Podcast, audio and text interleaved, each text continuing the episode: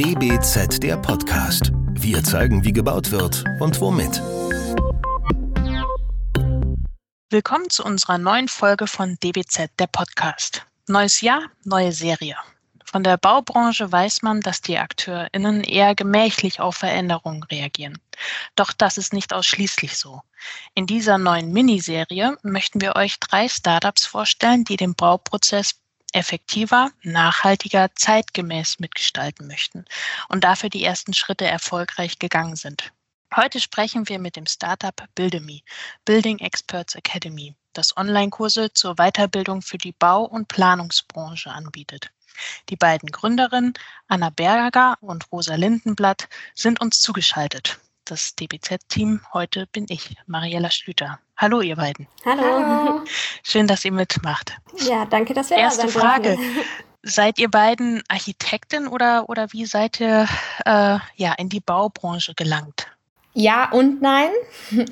Ich bin Architektin, Rosa Lindenblatt. Ich habe in München an der Hochschule studiert, ganz klassisch Architektur und ähm, bin dementsprechend danach auch dann einfach in ein klassisches Architekturbüro gegangen. So war mein Werdegang in der Branche. Und ähm, Anna Berger ist Ingenieurin für Innenausbau und hat an der Technischen Hochschule in Rosenheim studiert und ähm, hat danach auch in diversen Unternehmen, unter anderem auch an einem Startup gearbeitet. Da wird sie da gleich auch nochmal drauf zu sprechen kommen. Und ähm, ja, so war ihr Werdegang und dementsprechend ähm, haben wir eigentlich beide so den Einblick aus zwei verschiedenen Richtungen in die Baubranche gehabt. Das heißt, ich einmal auf der planenden Seite, Anna einmal auf der ausführenden Seite. Und so konnten wir uns immer ganz gut austauschen aus zwei verschiedenen Richtungen mit den gleichen Problemen. Jetzt klang schon gerade an, ist nicht das erste Startup, zumindest für eine von euch. Wie, wie, wie kommt es denn dazu? Naja, das, das erste eigene Startup schon. ähm, ich habe äh, ganz klassisch eigentlich in der Bauleitung nach der äh, Uni begonnen und ähm, habe da auch immer mit ganz, ganz tollen Leuten ähm, zu tun gehabt und durfte mit sehr erfahrenen Projektleitern ähm, zusammenarbeiten, die mir sehr, sehr viel auch unter anderem beigebracht haben. Und im Gegenzug habe ich ihnen tatsächlich auch äh, viele Dinge beibringen können. Und das hat mich natürlich einerseits total gefreut. Andererseits war dann immer die Frage, ähm, ja, das geht doch bestimmt vielen, vielen, vielen anderen Leuten ganz genauso. Und das wäre eigentlich total wichtig, dass alle Leute ähm, so einen Mentor äh, bekommen, beziehungsweise so viele wichtige Themen erfahren. Und genau, wie Rosa gerade dann schon gesagt hat, ich ähm, habe dann noch mal ein bisschen einen kleinen Switch gemacht, eben zu einem Startup in der Baubranche für Baudokumentationssoftware und habe auch da festgestellt, es gibt gerade auch was diese Themen Digitalisierung angibt, geht so viele ja Gaps, die es noch zu schließen gibt. Und da wollte ich einfach irgendwie was gegen tun. Und dann haben wir, Rosa und ich, einfach gesagt, okay, jetzt gründen wir dann doch unser eigenes Startup. ja, eine ziemlich äh, clevere Idee, würde ich sagen.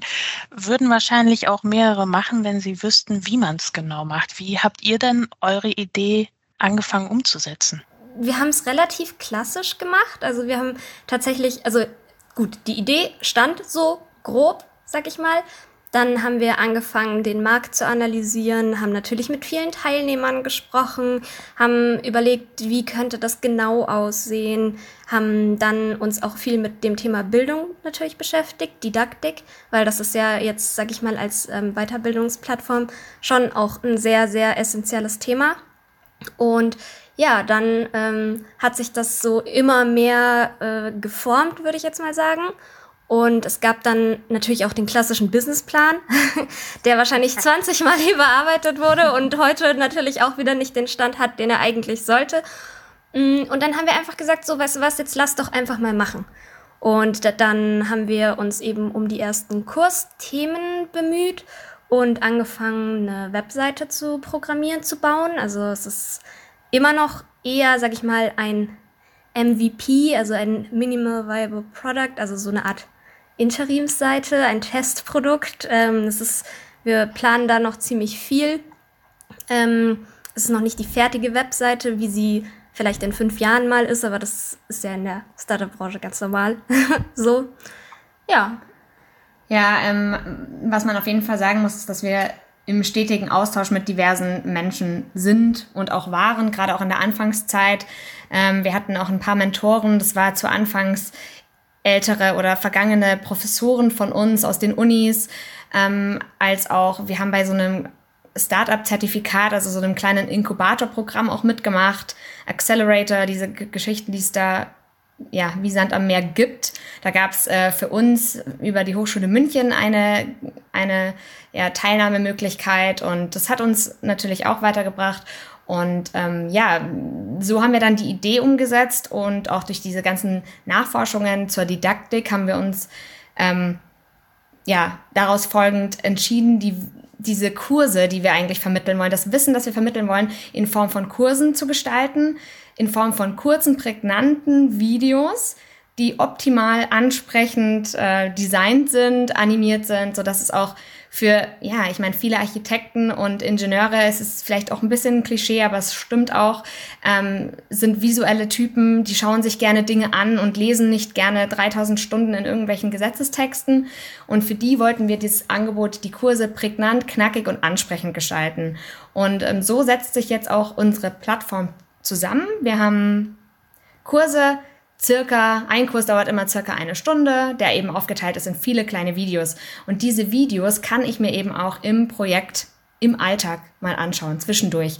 Das heißt, ähm, ich sehe in meinem Kalender, ah, nächste Woche habe ich eine Abnahme von dem und dem Gewerk.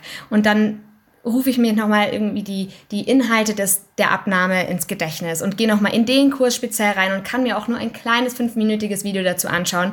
Also wir wollten eben ein, ein Angebot schaffen, das, das flexibel ist und sich auch Zeit, ja, so zeit- und ortsunabhängig integrieren lässt. Und wofür ich eben nicht tagelang ausfalle. Und ja.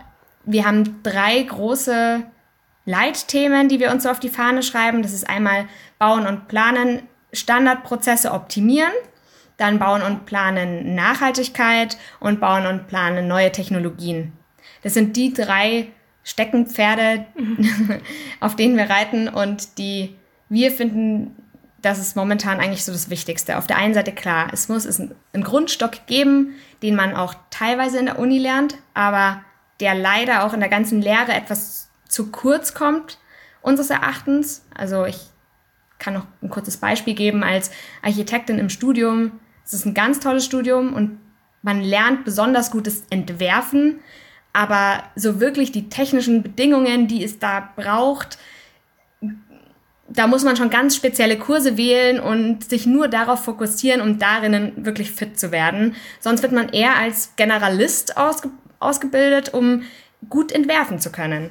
Und ähm, genau, die zweite Leitschiene ist eben nachhaltiges Bauen, weil das ja natürlich das aktuelle Thema der Baubranche ist und es jedoch immer noch sehr wenig umgesetzt wird von kleinen und mittelständischen Büros. Und das dritte Thema ist die, sind die neuen Technologien. Robotik am Bau, 3D, Drohne ist auch alles noch viel zu neu für das klassische Büro. Da äh, sprecht ihr viele, viele Themen an, die, ja, die wir zum Beispiel auch viel natürlich in der DBZ dann wieder im Text und auch in Bildern irgendwie versuchen, in, äh, den Leserinnen und Lesern nahezubringen. Ähm, ist aber natürlich, äh, finde ich, eine richtig, also ich finde es einfach sehr zielführend, den Weg, den ihr da wählt, auch mit Bewegtbild zu arbeiten. Also sehr nah dran auch an der Praxis, finde ich einfach sehr, sehr gut.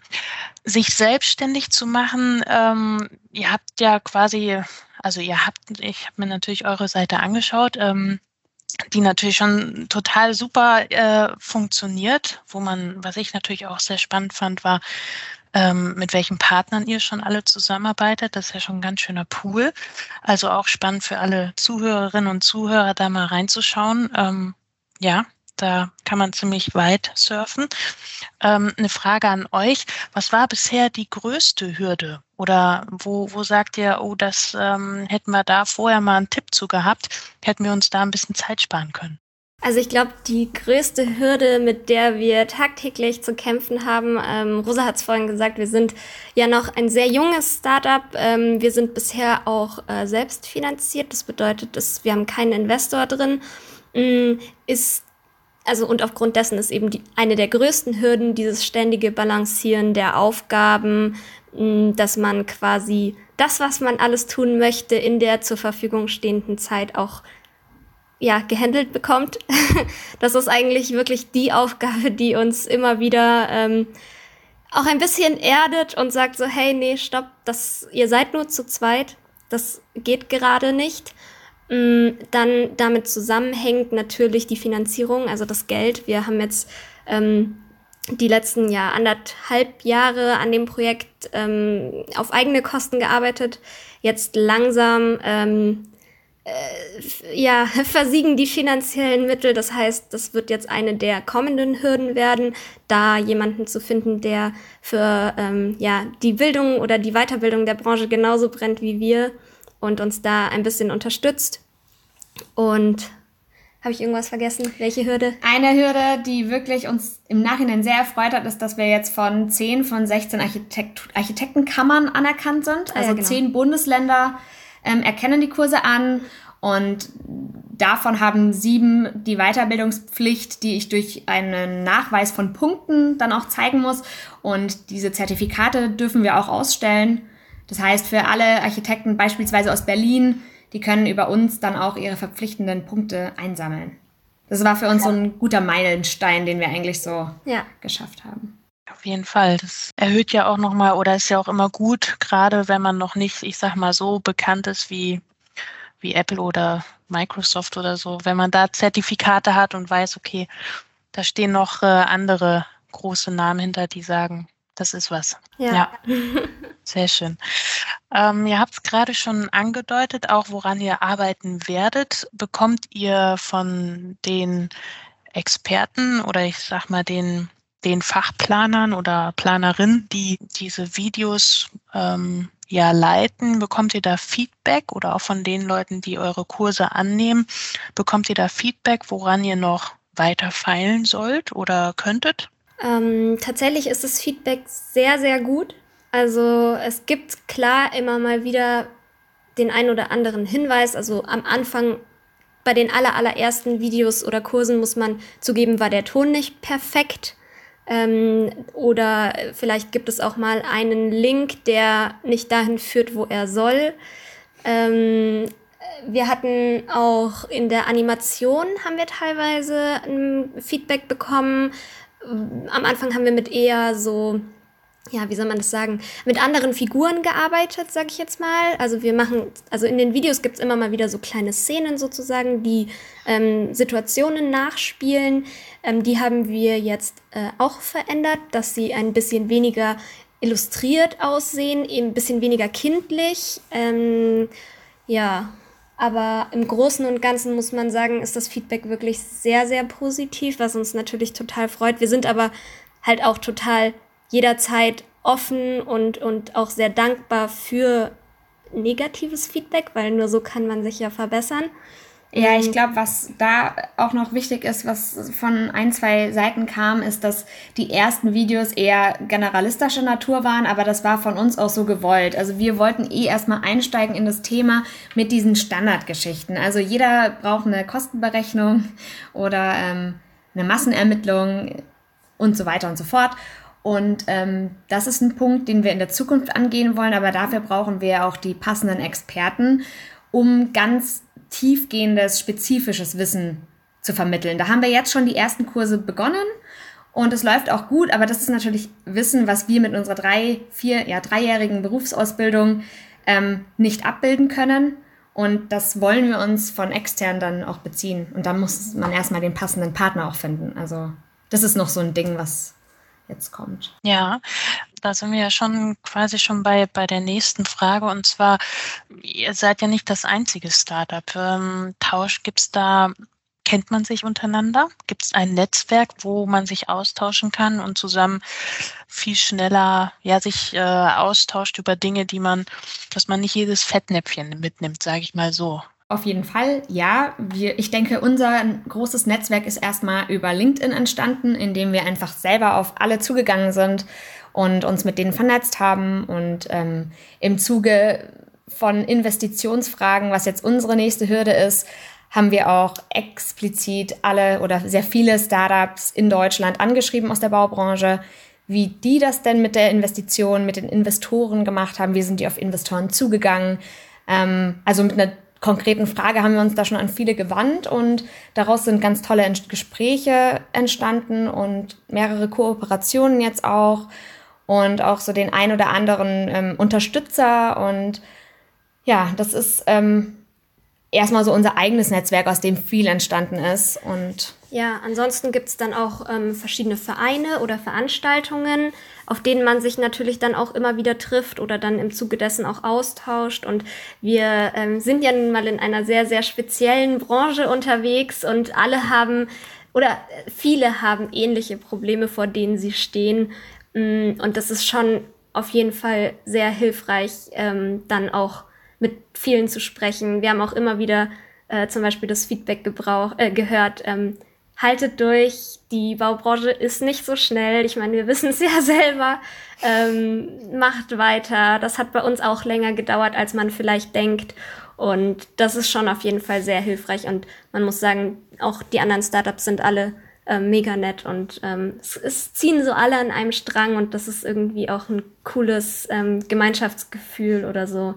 Ja, ja, dass man zusammen was bewegt. Auf jeden Fall. Das äh, glaube ich sofort. Wenn wir gerade über einen Zeitaspekt sprechen, was, was ist denn da, was wird denn da so gesagt? Wie lang muss der Atem sein, reichen? Definitiv länger als ein Jahr. ja. Also ich würde mal sagen, so zwei bis drei Jahre. Es kommt natürlich immer auch drauf an. Also wir hatten jetzt zum Beispiel so die ersten Kunden, ähm, bis wir die tatsächlich äh, für uns äh, überzeugen konnten, hat es tatsächlich auch sechs Monate teilweise gedauert. Ähm, wir haben auch ähm, mit manchen ähm, Baubehörden oder Bauämtern, Baureferaten ähm, Gespräche gehabt. Die haben wir auch immer noch. Äh, also die mündliche Bestätigung sozusagen ist schon da, aber ähm, es zieht sich einfach unheimlich lang, so diese ganzen Prozesse. Und ich, ja, ich denke mal so. Ja, die Mühlen malen langsam. Einer unserer ersten Kunden, den hatten wir auf einer Veranstaltung kennengelernt und es hat wirklich sechs Monate gedauert, bis dann der Abschluss da war und ein, zwei Kurse da verkauft wurden. Ja. Ähm, es sind einfach andere Prozesse, als wenn man ja für die Einzelperson übers Internet ganz schnell Dinge verkaufen kann, ähm, weil es ja doch sehr ähm, spezifisch ist. Ja.